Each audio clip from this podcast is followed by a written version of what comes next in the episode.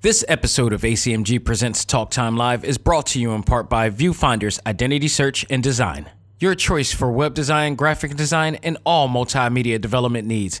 Visit V F I S A D dot com and let us bring your vision to reality. This is Charlotte Chung.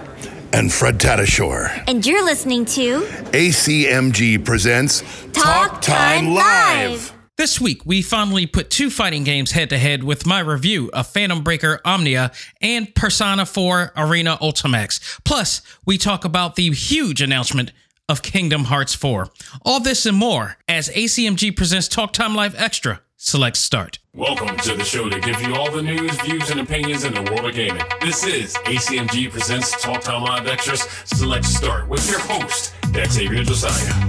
Power up and game on.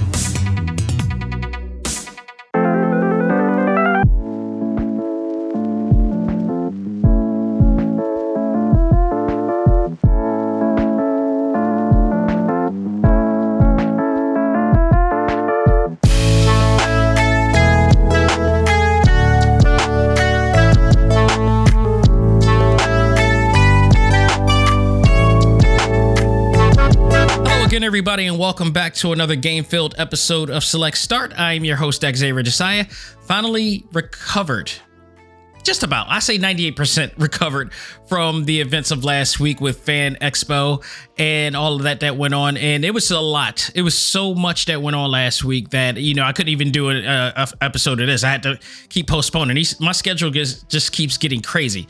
But You know, and, and shout out to, you know, Fan Expo. They did a solid job, you know, they, you know, and hopefully there'll be more to uh, provide in next year when they come back. And um, I'm looking forward to see what they do next in their sophomore, their new sophomore season, because for many of you don't know or do know, they're they used to be Wizard World. So they're trying to, uh, I guess, you know, put a new package to the system, but I'm I'm hoping next year to truly be a new package for them. But for, um, for what it was worth, this whole entire uh, event last week was nothing more than solid. That's pretty much the best way I can say for there.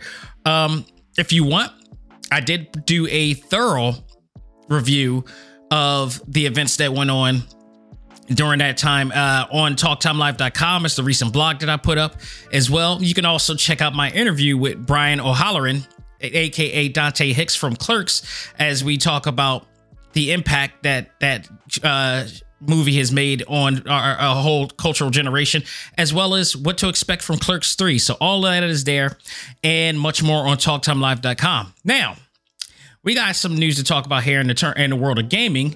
And one of the biggest news to come out this week, or was it last week, something to that nature, Square Enix gave us a huge surprise. Um, they announced the coming of Kingdom Hearts four. Not only just Kingdom Hearts four, but there's some other Kingdom Hearts uh, games that will be coming out as well. But the biggest news out of that uh, little bit of showcase is Kingdom Hearts four. Now, I, I should mention that a lot of these companies are coming out with the with their own showcases now, and I think a lot of that has to do with the fact that E uh, E three.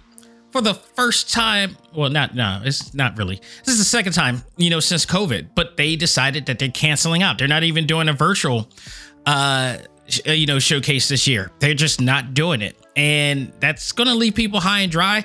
But it's also, if I'm Jeff Keighley, I'm kind of happy about this because that means he gets, he gets full, you know, he gets full attention this way. All exposure comes to him because now every company is going to want to come to him.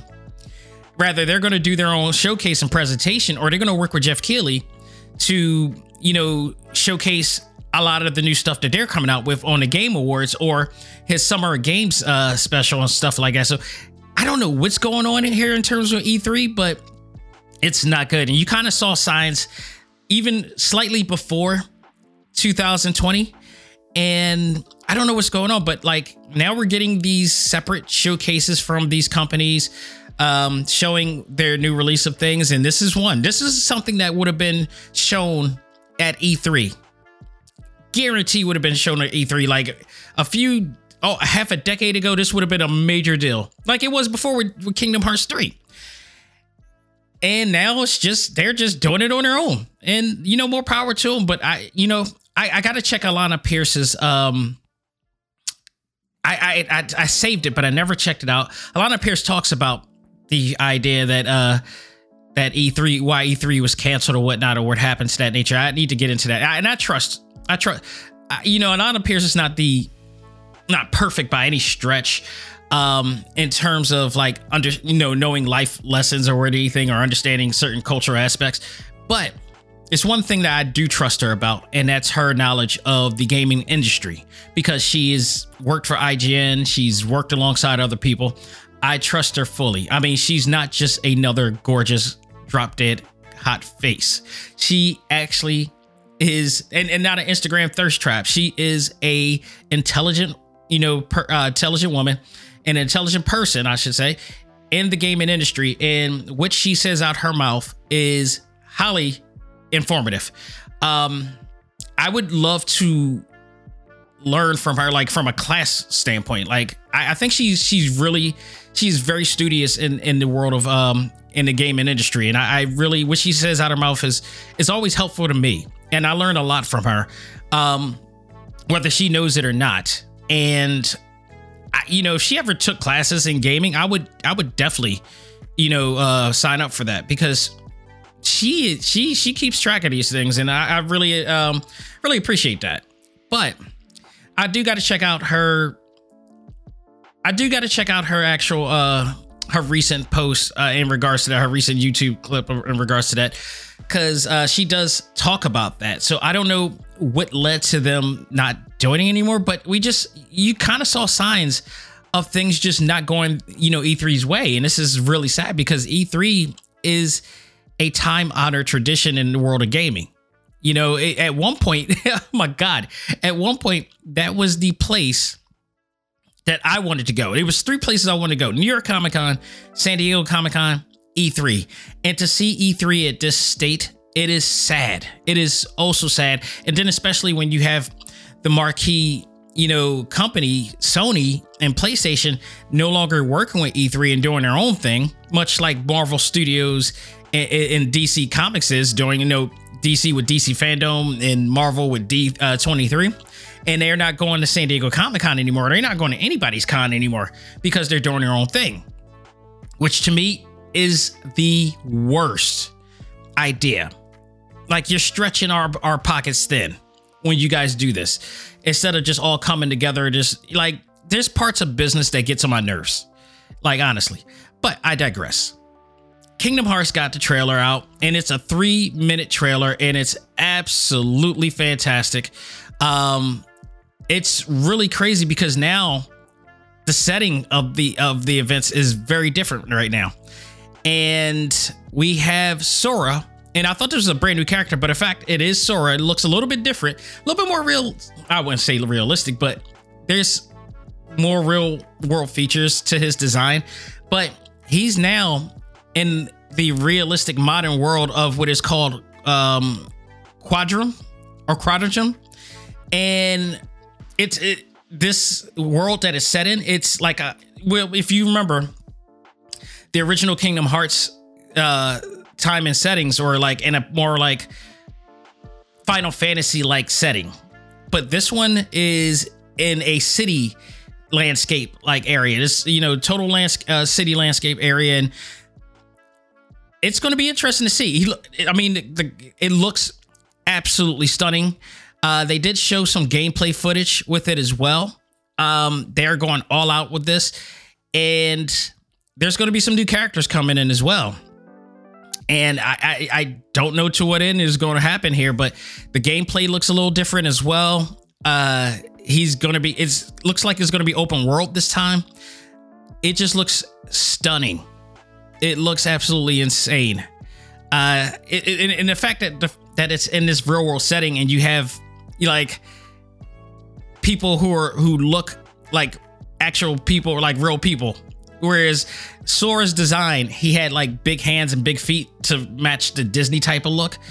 Not exactly this time, but the Heartless are now invading this new real world environment and causing chaos and, and such. And Sora now is going in on like the city to try to save the people from the Heartless. Mickey, they did also show uh, Donald and Goofy returning, so which means Mickey also will be returning.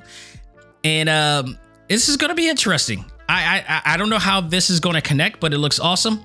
I like the new setting where Sora is going to be jumping and flying everywhere. The Keyblade now has a grappling hook to it, and he's flying and, and running up top of buildings and everything. This is it's just wow. So it is coming. Kingdom Hearts four is coming. Guaranteed is going to be a PlayStation five game, uh, possibly an Xbox Series X game, and maybe a cloud version of the Switch, which I really hope it's not, because I, uh, it burns me that they put in, they, they put all the Kingdom Hearts games on the Switch. Okay, I am not a cloud-based, I'm not a fan of this cloud thing. I've said this before. I'm not a fan of the cloud-based gaming and such like that. Like, it, it's just, it's not, it, it really, there has to be a better way. It's just, and I know it's keeping them from having to make a Nintendo Switch version, but I would rather them, and it might be, it, it, it's this, it, I, I get the idea of why they do cloud-based. They could keep the graphics in. They don't have to build a a, a, a Switch version of this. It, it, it uh, saves them on much time to develop anything. So I get it. But the idea that, one, we're paying full price for a cloud-based game that we don't really necessarily keep. I mean, say what you will. Yeah, we can play it anytime we want, technically, but we really can't, because the, the problem here is that if you're offline, and that's the only time you can play it is online. If you're offline, you can't play this game, even if you want to. If you're on a road and your car does not have online capabilities, if it doesn't have Wi-Fi, or let alone strong Wi-Fi, like my wife and I have, um, Wi-Fi in her car, and it it really is not that strong. Like I hook up, I hook onto her Wi-Fi all the time. I still have trouble loading up on things on that and that Wi-Fi. I don't know to what end that signal is supposed to attract to, but it doesn't. And I tell you, man, I tell you this, it is it is one of those situations. Like if the server goes down, you won't be able to play the games, because their server's down, so you're, you're screwed. I'd rather have a file space enough to download the data to play the game fluidly. I, that's the most comfortable way for me, because I know even regardless if it's offline, I can still play it. But man, it, it's just, it's really, it, it it's so chaotic. But it is coming back. Uh, doesn't announce when it's coming, doesn't announce where it's going to be played on, uh, but I could guarantee one of them is definitely going to be PlayStation. That's a absolute done deal. But I'm pretty sure also that putting Kingdom Hearts one, two, and three on the Nintendo Switch is a tester to see if they could do this as well. And I, I got a feeling this will be on the Nintendo Switch eventually, because uh, I've heard no complaints about the Kingdom Hearts cloud-based games on there. I'm just, I, I just don't like it. And not to mention, like, it doesn't connect with the Rumble Pack either, because it's online based and it's streaming, so while you're playing it. So that's another, it, there, there's negatives. There's so many more negatives than positives to me on this. Yes, you can play it fluidly. And I played Guardians of the Galaxy on air, and, you know, which is a Square Enix game as well. So I know to that success, they were, you know, happy with that. But I'm just not a fan of paying full price. Like if, if I paid twenty bucks for that, for those games, I think twenty bucks or thirty bucks, if you have it all combined, is fair, because again, you're not keeping it. You're at best leasing it or, or to some extent. Yeah. I, I, I can't say you're really truly keeping this game. Okay. But, um, nonetheless, I'm looking forward to this. Uh, and then the other situation with Kingdom Hearts as well was the same situation that we had with Kingdom Hearts three. When is this thing coming out? Now, granted, we've all had this situation over the course of the last few uh, couple years where games have been rushed to come out. Uh, Marvel, uh, what is it? Marvel Avengers, you know, which is a Square Enix published game. Um, Cyberpunk twenty seventy-seven also, which, um, you know, you know, what's the deal with that. And they're still trying to recover from that, as as is um, Marvel Avengers to, to that extent. But both of them have you know, improved over the time, but, you know, it's still bumps in the road. Square Enix is not the type to rush anything. And while I admire that a lot, because once the finished product is there, there is nothing wrong with that finished product. It's as solid as possibly can be. And the only updates and patches that we get is just to add on to the improved, to the already improved game. So last time when Kingdom Hearts three was out, that game took forever for it to come out. And what made it even worse, what made the situation even worse here is that Square Enix kept talking about it, kept announcing it, kept, you know, bringing it up. And then every time there was another delay after delay, and that those delays took well over maybe like a few years prior to the time that they announced it. And I tell you this, man, um, I'm a big fan of Square Enix, of course, huge fan of Square Enix. I would be even more of a fan of Square Enix if they just like they just announced it here. I need them not to say a damn thing about this until they absolutely know for sure that this game is coming out with a release date, or at least a year date of release. Is it going to be next year? Let it just say two thousand twenty-three, and that is it. And whatever you show, just say two thousand twenty-three, because there are times where they've done it and it's just, it took so long that by the time people finally got to play Kingdom Hearts three, we had a lukewarm response with it. And it just didn't have that, you know, anticipated feel that we had before, because it was like they, it was the proverbial dangling carrot. You kept putting it out there. We kept reaching for it. It's like somebody puts a, you know, a hundred dollar bill on a hook and reel and just reel it back. Every time we get close, they keep reeling it back. And that's how it felt like when it came to Kingdom Hearts three. Hopefully this time they'll learn from their mistakes of before, and this time that they will not do that. And when it comes out, it just comes out. You know, it's funny because, you know, people can argue Breath of the Wild just did this, but here's the thing. Breath of the Wild two. Yes, uh, Breath of the Wild one has been delayed, but they rare once they they mentioned it only like once, continued on with their development. And when it was time, they brought it out. And when they brought it out, it was one of the, actually it was the best game of that year. And same with um, Final Fantasy fifteen, same with, you know, Final Fantasy seven Remake. Like when you, when they take their time to do it, it does come out as some of the most solid game experience you could ever have. But if you keep just dangling the carrot on it, it just, it, it, it annoys people. So hopefully they'll learn not to do that. That's why people, you know, for wrestling fans, people are wondering, like, why hasn't the A E W game have been mentioned? Because Kenny Omega, who's overseeing everything, he has watched, the gamer that he is, he has watched other companies do what they've done in terms of um, announcements, advertisements, promotions, um, acknowledgements of game status. And he saw the trials and errors. So he's observing the situation. They're observing the situation. They're, you know, learning from others' mistakes. And I don't mind that A E W games have not announced anything yet, because we know they're in progress. They did show us a few things and they know we're in progress. We're eagerly waiting for it to happen, but they're not going to do it until they absolutely have some solid, you know, ideas of what is, when it's going to come out. And it's, there is word and rumor that it may come out this year. Um, it is going to be announced. He said that they should have an announcement by the summer. Hopefully that's his, that's his aim, was is for the summer to see what's going to happen there. So we will see how that's going to be. And I'm looking forward to it, because the, the, what I've saw so far from that game was going to be great. What I'm seeing from here with Kingdom Hearts four looks awesome.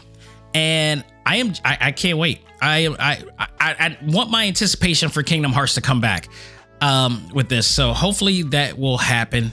And, um, you know, hopefully it'll come next year. Hopefully we'll see.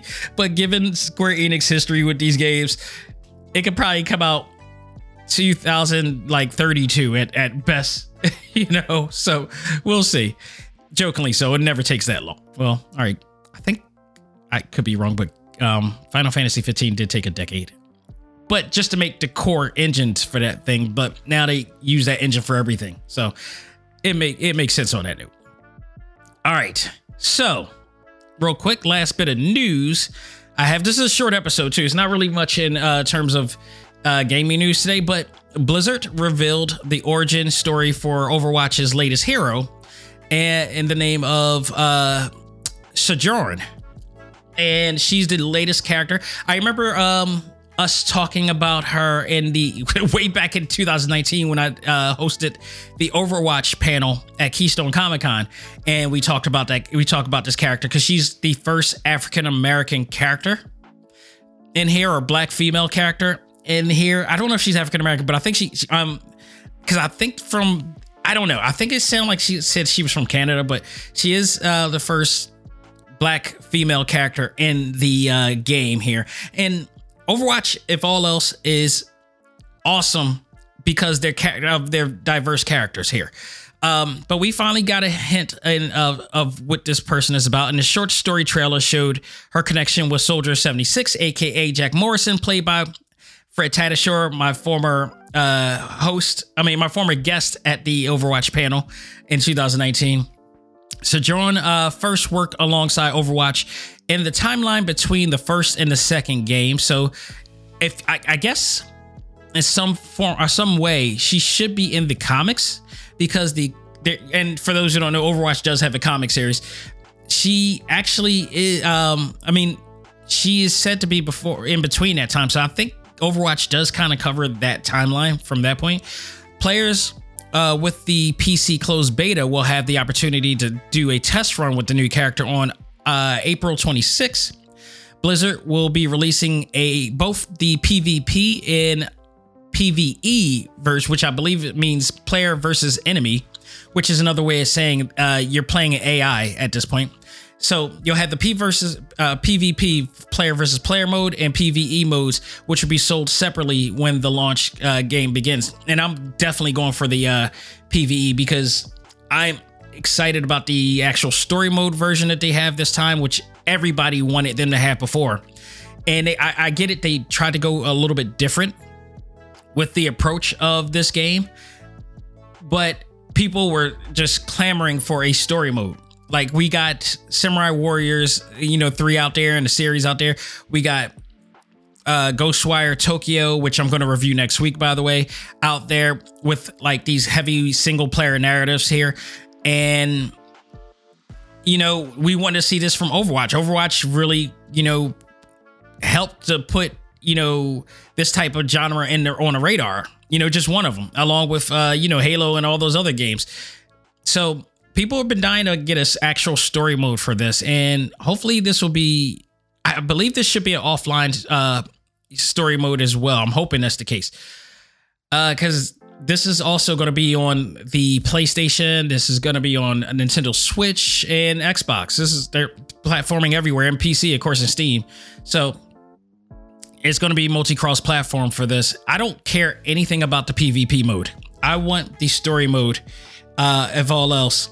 For this, so I'm looking forward to what they're going to do here, and um I'm excited because now we finally get something showing from Overwatch two, which means they are furthering the process, and it looks like we may actually see more of these little short stories, which may lead into some news of when this is going to be released and uh and what systems is going to be for and what such, because you know, as you know, Blizzard has been acquired, and um Vis- Activision Blizzard has been acquired, actually, so exclusively to um, Microsoft and Xbox, but they have, well, I believe they have made a promise to have it, this particular game, on all platforms, because before the acquisition was made, that's that was the aim for everything. So hopefully that'll be it, and then anything after that is like it's there, it's for it's fair game from there. So, all right, folks, we're going to take a break, come back, and we're going to give our two fighting game reviews of Phantom Breaker Omnia and Persona four Arena Ultimax. And both of them are going to be for the Nintendo Switch, so stay tuned for that right after this. Ladies and gentlemen, this is Dak Xavier Josiah, the host of A C M G Presents Talk Time Live, the podcast. You want to catch up with all of our podcast shows and hear from some of the hottest names in all of anime, comics, movies, and games, such as... This is Miley Flanagan, the voice of Naruto. This is Stephanie Shea, the voice of Sailor Moon. This is Ruben Langdon, voice of Ken Masters and Dante from Devil May Cry. Hey there, this is Kyle Abear, the voice of Ryu from Street Fighter five. This is Chris Battle, character designer of Teen Titans Go. Here's your chance to check out all of that and more on talk time live dot com. talk time live dot com provides all of our A C M G content with new and previous episodes, exclusive interviews, articles, and much more. Visit talk time live dot com and let us help you learn to let go, live life, and love all things A C M G. Talk Time Live.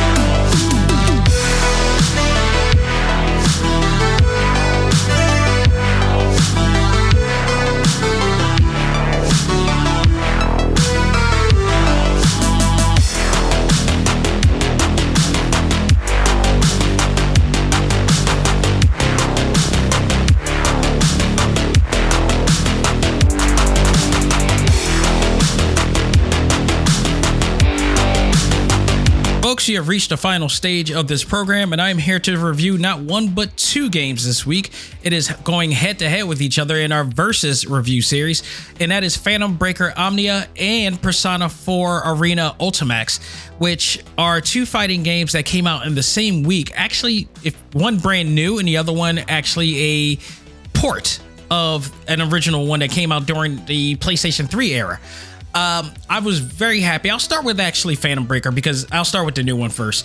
And Phantom Breaker, I've known about for quite some time. I've gotten a few, a uh, couple Phantom Breaker games, you know, for the uh, for the Nintendo uh, three D S before. Uh, like it was a super deformed one. It just uh, came back out for the Switch. So it Battlegrounds is what they call it. So it was like a um, a sort of a two point five D, uh, you know, brawler.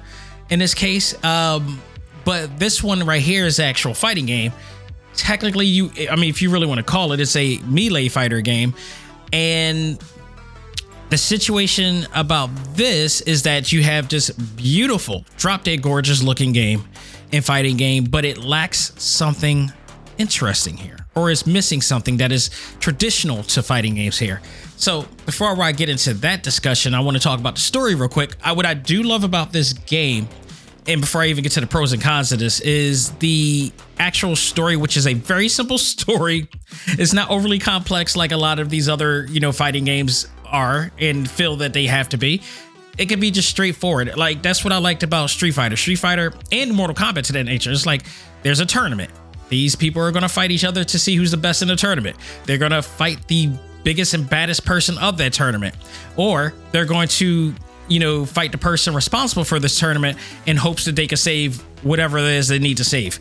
So this is on that realm. This is taking from simplistic realms here. So the story unfolds in Japan and in Tokyo, where a mysterious man named Phantom, uh, who's lurking from the shadows. He is known to be a powerful, you know, manipulator and a powerful being, and he goes around finding just the right people to manipulate into fighting for their dreams, so to speak. So this kind of reminds me of Twisted Metal, because Twisted Metal, you had Calypso, who promised everybody that entered the uh, Twisted Metal tournament, if they win, they get their wish come their wish comes true. This is what Phantom pretty much does. Phantom, you know, uh, he lures powerful fighters um, who are driven by strong desires and into battle. So he's saying, like, if you face these people who are also fighting um, around Jap- around Japan and Tokyo, if you beat them all, then you will get your wish. But there's always a catch to this whole entire thing, much like Calypso, uh, Calypso and um, and Twisted Metal. So in order to make their wishes come true, They got to fight other duelists who are weld- welding these weapons known as the F As, or aforementioned artifacts, um, and defeat their opponents. Now, it apparently so, the reason why these these weapons are significant, because I think during their fights, the the weapons kind of generate some spiritual energy that is empowering Phantom in this case. So it's taken on to this measure, and each character has their own, you know, road going in and their own purpose going in. And this is part I like too. This is what I loved about fighting games, is like everybody, every character in the game had their personal backstories. So you read the backstories and maybe you kind of, you know, connect with one more than the other. You know what, like for me, when it came to Street Fighter, it was just instantly Ryu, because here you had a guy who just constantly wanted to evolve and, you know, and keep fighting to become stronger every single time. That that clings to me, you know, whereas you had somebody like Ken who was just naturally gifted. So he didn't feel like he didn't have to put in the effort as much, because he just he's just there. But he realizes that Ryu's effort supersedes his abilities in this case, and that's why Ryu is always on top. So, you know, stuff like that. And then you got Chun-Li with the, you know, with the with Bison and and Guile with Bison, and they kind of connect. So I, I, those type of storylines are always great for me. And then you got King of Fighters with their storylines as well. You know, this is pretty good too. I like, I liked, really enjoyed the storylines that were going on here with this game as well. So, what the, the thing that we have to find out is like, what is Phantom really plotting to achieve through all of this at the end? So that's what you're going into the journey for. And I, there's a lot to like about this game. And there's just one thing that I am not a fan of in this game, which became an instant con for me. So you got a great story here for, you know, in terms of pros, you got a great, you know, story here, really simple, easy to understand and follow story. Um, stunning character design. Like if you're an anime fan, this is the upper echelon of anime, you know, design. Great English cast by some of your favorite anime actors as well. Uh, some familiar, some very familiar people in here as well. You got uh, Christina V in here, who was just in Philly last week. Uh, Monica Rial. Uh, a lot of people who's been on my show, uh, for one thing, uh, or I've had the pleasure of um, hosting panels with. So you got quite a bit of uh, people in here that are like awesome. Lucy Christian from uh, My Hero Academia is also doing a voice in here as well for a character. So you got some really cool things. And, you know, you hiring these really well-established, not cheap uh, actors to do these roles who are most famous for other roles in anime. You got, you're going to utilize them. And they absolutely utilize them in here. There's a great English cast uh, in here. Um, and also, again, like the fun and simple length story narratives and dialogue. There's dialogue all through this entire game. You know, a lot of the a lot of uh, fighting games, a lot of times are just heavy on uh, narrative, um, but there's not voices added onto it, or if they are, there's from the Japanese cast, which is okay. But I find it more appealing and more engaging when I hear it in English, and I hear some of the great, you know, quality of actors that we have, like the ones we have in this game.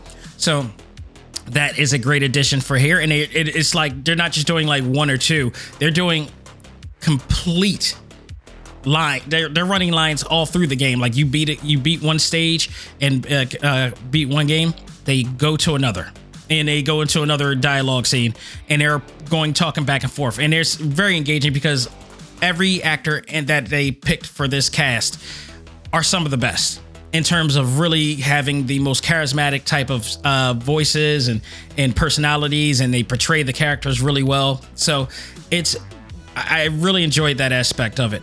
Um, there's also thirty-two characters to choose from. So you got storylines going on forever. Now, great, I will say there are some characters that you play in the game that the only way that you're going to get to another stage is if you complete a certain mission task. And those mission tasks aren't the easiest in the world, but they do provide a really interesting challenge. And there, and for that, you get rewarded with another cutscene with the with um, more dialogue and such like that, and the story progression. So it's not that bad. I'm just saying, like some, I think the key characters are basically, you know, they'll, you know, you just, you know, advance through with no problems, no matter how you beat the game. And then some, you just gotta, you know. There's a stipulation to it as well. So my only con to this game, and this is like the problem I was talking about earlier, the moveset. Fighting game movesets are some of the most traditional things that makes fighting games so great. Again, dating back to Street Fighter one, no, Street Fighter two, to be honest, because Street Fighter one had it, but it wasn't nowhere near as fluid when they had that old C P S engine uh, or board that they were using for that. But when they got to Street Fighter two, they, you know, they they used a better, um, you know, board for it. The C P S two, I guess it was called at the time. I could be wrong. There was a bunch of different C P S um, processing systems that they had uh, for that time. But it would it allowed them to create this moveset that we've never played before. The half circle motion, the full circle motion, the uh, ninety degree motion, or, you know, stuff like that. The charge motion.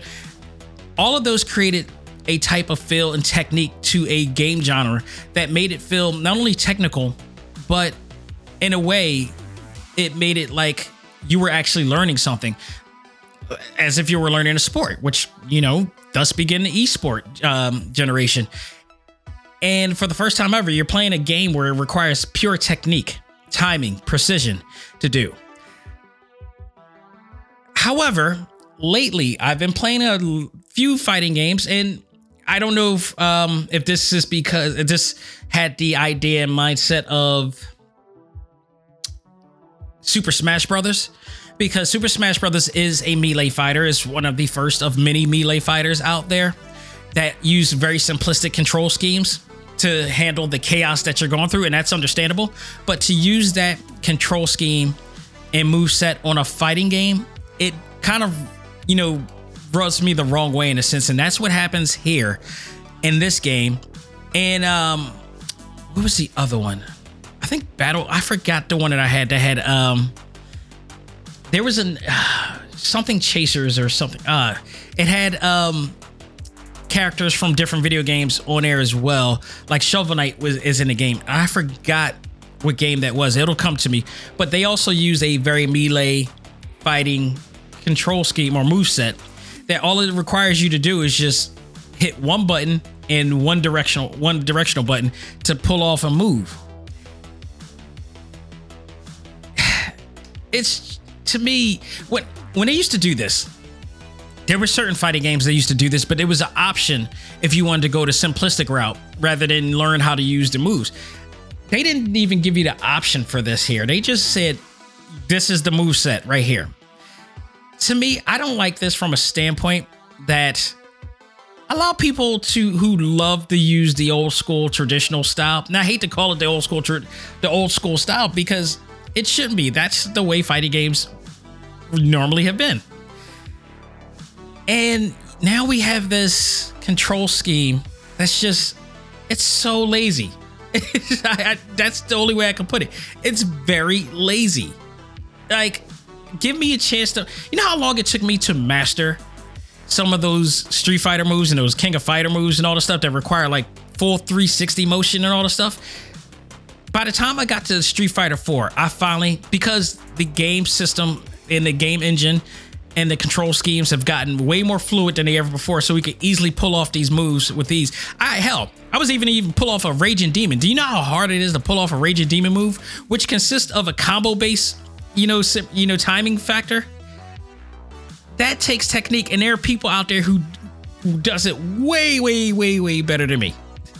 And when you are able to master it to do that, that's something special to me. That is something special in fighting games in general. Like, I keep going back to the um, the Evo tournament when Diego was fighting in Street Fighter three, and he kept doing this parrying type of system throughout the whole entire thing. His whole entire energy was like down to zero, and he was still able to parry this guy. And then when the timing went with great timing, pulled off a awesome combo, you know, using moves and combo systems and everything, and, and, and the techniques of using the dragon punch and all. Like, that to me deserves credit, you know? So to wipe all that away with games like this, that just gives you like, you know, hit back with special attack button to pull off this move. it, and I hate to say this because people are going to say like I'm a, I'm going boomer or something like that, but that's their way of just getting mad because, you know, people are making, you know, questioning the motives of today's world. Whether it's wrong or right, it, it doesn't it doesn't hurt to be questioned. Like you giving it, just calling it everything a boomer doesn't really justify anything, and it doesn't throw off anybody either. It just comes off. This is very participation trophy-esque. Like, don't let them try to pull off these moves. Just give them the easy way out. What do you learn from this? Granted, you enjoy the game, and the game is very enjoyable nonetheless because it is very fast-paced. Um, it's not like you can easily beat the game, especially if you have it on hard. But I think with a bit of technique, it would have been so much more fun and, you know, to pull off um, these moves and such like that. And there's some awesome move sets in here from each character in here as well. But the idea that like it's one or two combo buttons and then all of a sudden there's a special button that you pull off. It's just too easy. It's quick, it's fast paced. It reminds me of this short attention society that we live in right now. You can't focus on just getting the move sets right. You just got to have it at the ready. It just, to me, it just, it plays on that idea that we live in a short attention society right now, where we can't read an entire article, or we just read the headlines of an art, of a, uh, article instead. In this case, we can't pull off the moves. We can just do the moves, just hitting at one button. You know, I don't mind this entirely, but at least give us the option to do it. Add on the more technical and traditional move set. And then if people want to go to simple route, they can just throw up the option and do so. But to me, this is just, to me, this is the lame part, because this overall, this game is a lot of fun. They put a lot of work into this. The, and the, the presentation and, and quality of it is absolutely phenomenal. It looks like a game that we would have enjoyed playing back in the nineties and all that stuff. And, and you know, especially because this is like a, a traditional two D fighting game. But if I found this in Japan, this would be a gem. If they would have put it, added the traditional technical control scheme to it, it would have been an awesome experience. But to me, it's just like too easy of a game. And this game could have easy, to me, in terms of grade, could have gotten an A instantly. But it, unfortunately, because of that moveset, that easy to do moveset, it turned me off on that note. But I, I, everything else is absolutely great. I mean, overall, it's a fun and fast-paced fighter that unfortunately lacks depth in its control scheme in there. Uh, so if anything else, unfortunately, I would have to give this game a solid B for me because of that, and that lack of experience in general. Like just being able to pull off a dragon punch style move is some of the best things ever. And now you got games like this, and I hope it's not like that for long. Like, thank goodness Street Fighter um, Five, I mean Street Fighter Six, is in the more is in the works, because guaranteed they won't be doing that. Um, King of Fighters didn't do that either, to their credit. You know, they kept tradition with that. I just don't want to see any more games like this. You know, especially games that look this damn good and sounds this good, and you know, it's as flashy as it is. It deserves better in terms of control scheme, but everything else is just absolutely, you know, awesome in here. So now this is going up against Persona four Arena Ultimax, which again, like I said, this is a game that is brought back from the PlayStation three era. Arc System Works brings back the cult classic uh, fighter based on everybody's beloved R P G game series. Persona four Arena Ultimax provides a robust amount of story. I mean, even way more than than uh, Phantom Breaker, way, way more. It's pretty much like a digital graphic novel. I mean, that's the best way I could put it. Um, but, it, it, it, you know, it provides that much of a story uh, content, and then fighter uh, content from, you know, the first and second game. So they did pretty much what a lot of Nintendo Switch games have been doing. Um, remember when the Switch first came out, there were a bunch of games that like combine their first two. I'll give you an example. Dragon Ball Xenoverse two for the Switch actually added the first Xenoverse in there combined with the second, giving you like one, like two for the price of one in here. And I thought that was awesome. They did the same thing here. So, and it was great because I never got a chance to play the Ultimax game. I didn't, to be honest, I knew there was a, um, a Persona four Arena game, which I, because that's the one I own for the PlayStation three. I didn't know they followed up with it. And both of those games are in here as well. So, you know, the story takes place two months. The original Arena took place two months after the events of uh, Persona four. And as a new fighting tournament approaches inside of the Midnight Channel, for those who watched Persona four, you know what that is. For those who don't, the Midnight Channel is this really kind of really weird dimension that the uh, shadow operatives who have the ability to project personas go into. And there's a lot going on to it. You got to watch it too. Um, if you want, the anime is out on Crunchyroll and Funimation right now. You can watch it there. You can also watch the English version, the first uh, Persona four animation, uh, which is available on uh, Amazon Video. You got to pay for it though; it's not free. Um, so you, I mean, you have a chance to check it out there if you really want to understand the storyline of Persona four and all the stuff, um, which I actually did while I was, you know, reviewing this whole thing. I really got into the characters and such. I decided to check out the, you know, where, where the storyline came from and such. So that's all available there. And now our heroes enter this tournament to see who's behind it all. And they're very surprised to find out who is behind it all. And like, you have these shadow operatives, which are like versions of the heroes in here, going after them. It's a whole entire thing. It's it's like, unlike Phantom Breaker, this is a little bit more complex to explain, but just know your heroes from Persona four are entering a tournament, and they're facing not only each other, other enemies, other people from Persona three, but also shadow versions of themselves, all to find out who's behind this all and what is the prime objective. That's the best way I could put it here. So the pros for this game is that, you know, again, just like Phantom Breaker, fantastic character design and animation.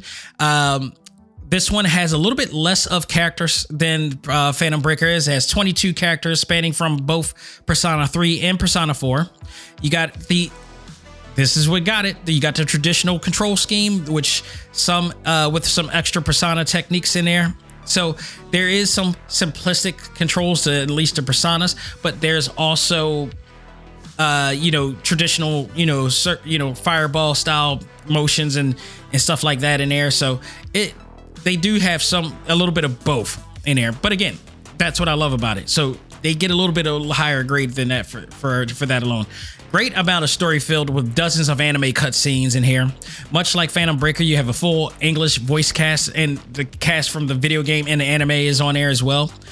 Um, multiple play options such as Story Arcade, which also has its own story uh, narratives as well.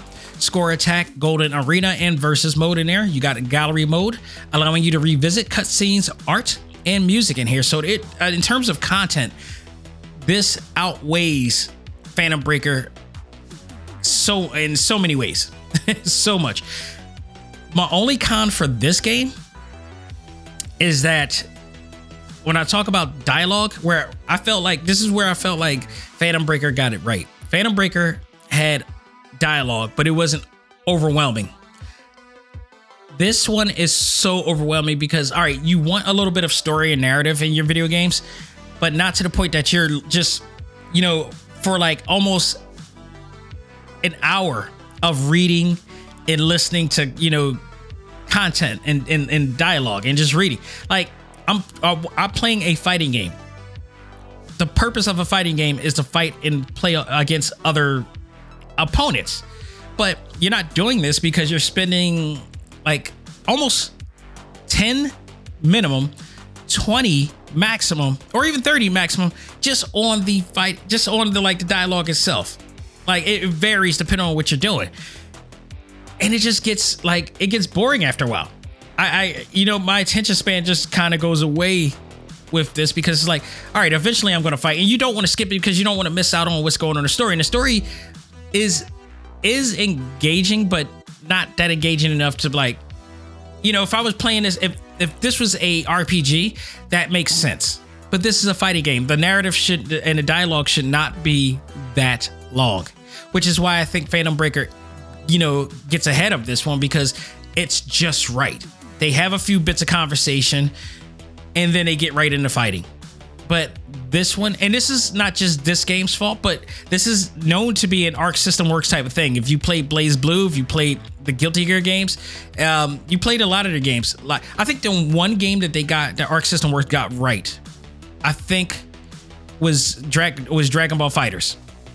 It was, I think it was one of the only games, because one, it wasn't, you know, just you reading off text. It was full on character, you know, dialogue and conversation. It was engaging, you know. Uh, I think Grand Blue Fantasy also did pretty good with that too. I, I think they did pretty good t- with that too. So, but you know, this is one of the games that like, and and in uh, the um the moveset also mimics that of uh, Dragon Ball FighterZ, or Dragon Ball FighterZ kind of, you know, uses the same element elemental fighting system as this game. Like there's there are some similarities between Ultimax and Dragon Ball FighterZ here, like, but Ultimax came out first, so it looks like they kind of took from this game to uh to use for Dragon Ball FighterZ as well. But um other than that, the game is just awesome. I've been waiting for this game. I was hoping and praying this game would come out and they would bring this back out, and they did, and I'm extremely happy for it. Despite the heavy dialogue, this game is absolutely great. And hell, if you don't like to play the story heavy filled story, you can just go to Arcade, which has a more simplistic storyline to it, and simple and, and shorter storyline to it anyway. Um, so, you know, regardless of that, you know, this is a must have for uh, fighting, uh, for both Persona fans and Arc System Works fans, or even fans of fighting games in general, because it's just beautiful, absolutely beautiful.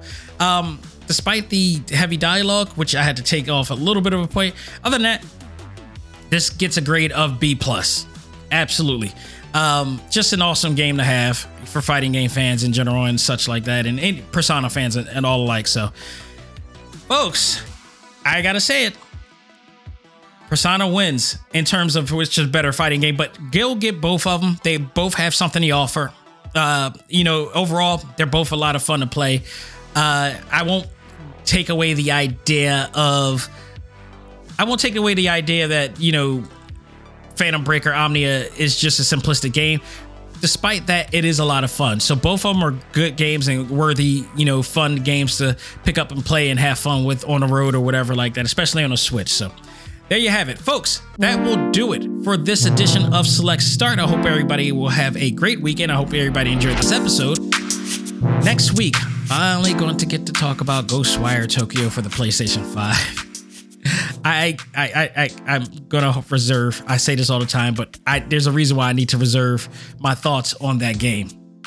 There's a very good reason I need to. I just, I'm looking forward to talking about the game next week as well. So this Sunday on the Prime Show, I will be reviewing and talking about Tiger and Bunny two on Netflix, which is now exclusive to Netflix. They acquired the rights and now are making new episodes for the series, and it is starring. Also, with a uh, not starring, but it is with an appearance of a friend of mine. So uh, I'm looking forward to talking about that, because uh, I like the direction that they were going with this, and uh, good, great, great acquisition for Netflix indeed. So stay tuned for that and much, much more. But for now, if you enjoyed this episode, all of our episodes, as well as our exclusive interviews, you can check out all of this and more on talk time live dot com, where we have this and everything on air. A lot of great content on air as well.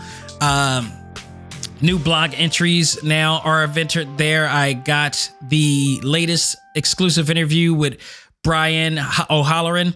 Uh, I got a short clip of uh, Sean Schimmel as well that will be posted up on air soon, um, that has him talking about the popularity of Goku at the Q and A over Fan uh, Expo. So stay tuned for that. That's going to be up soon too.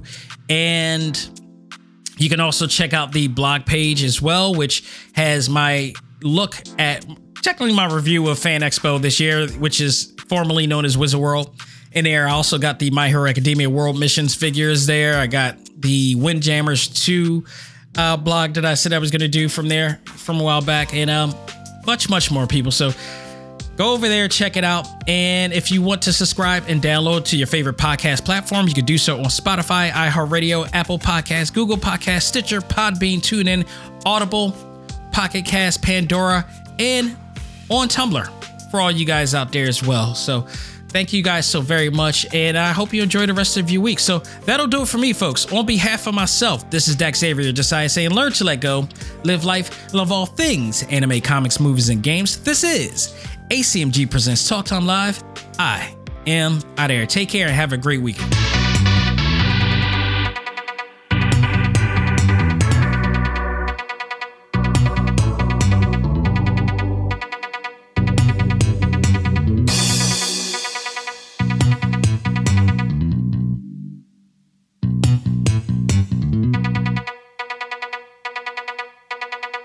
Music for this episode is provided by GameChops. Check out these great chiptune tracks and more at music dot gamechops dot com.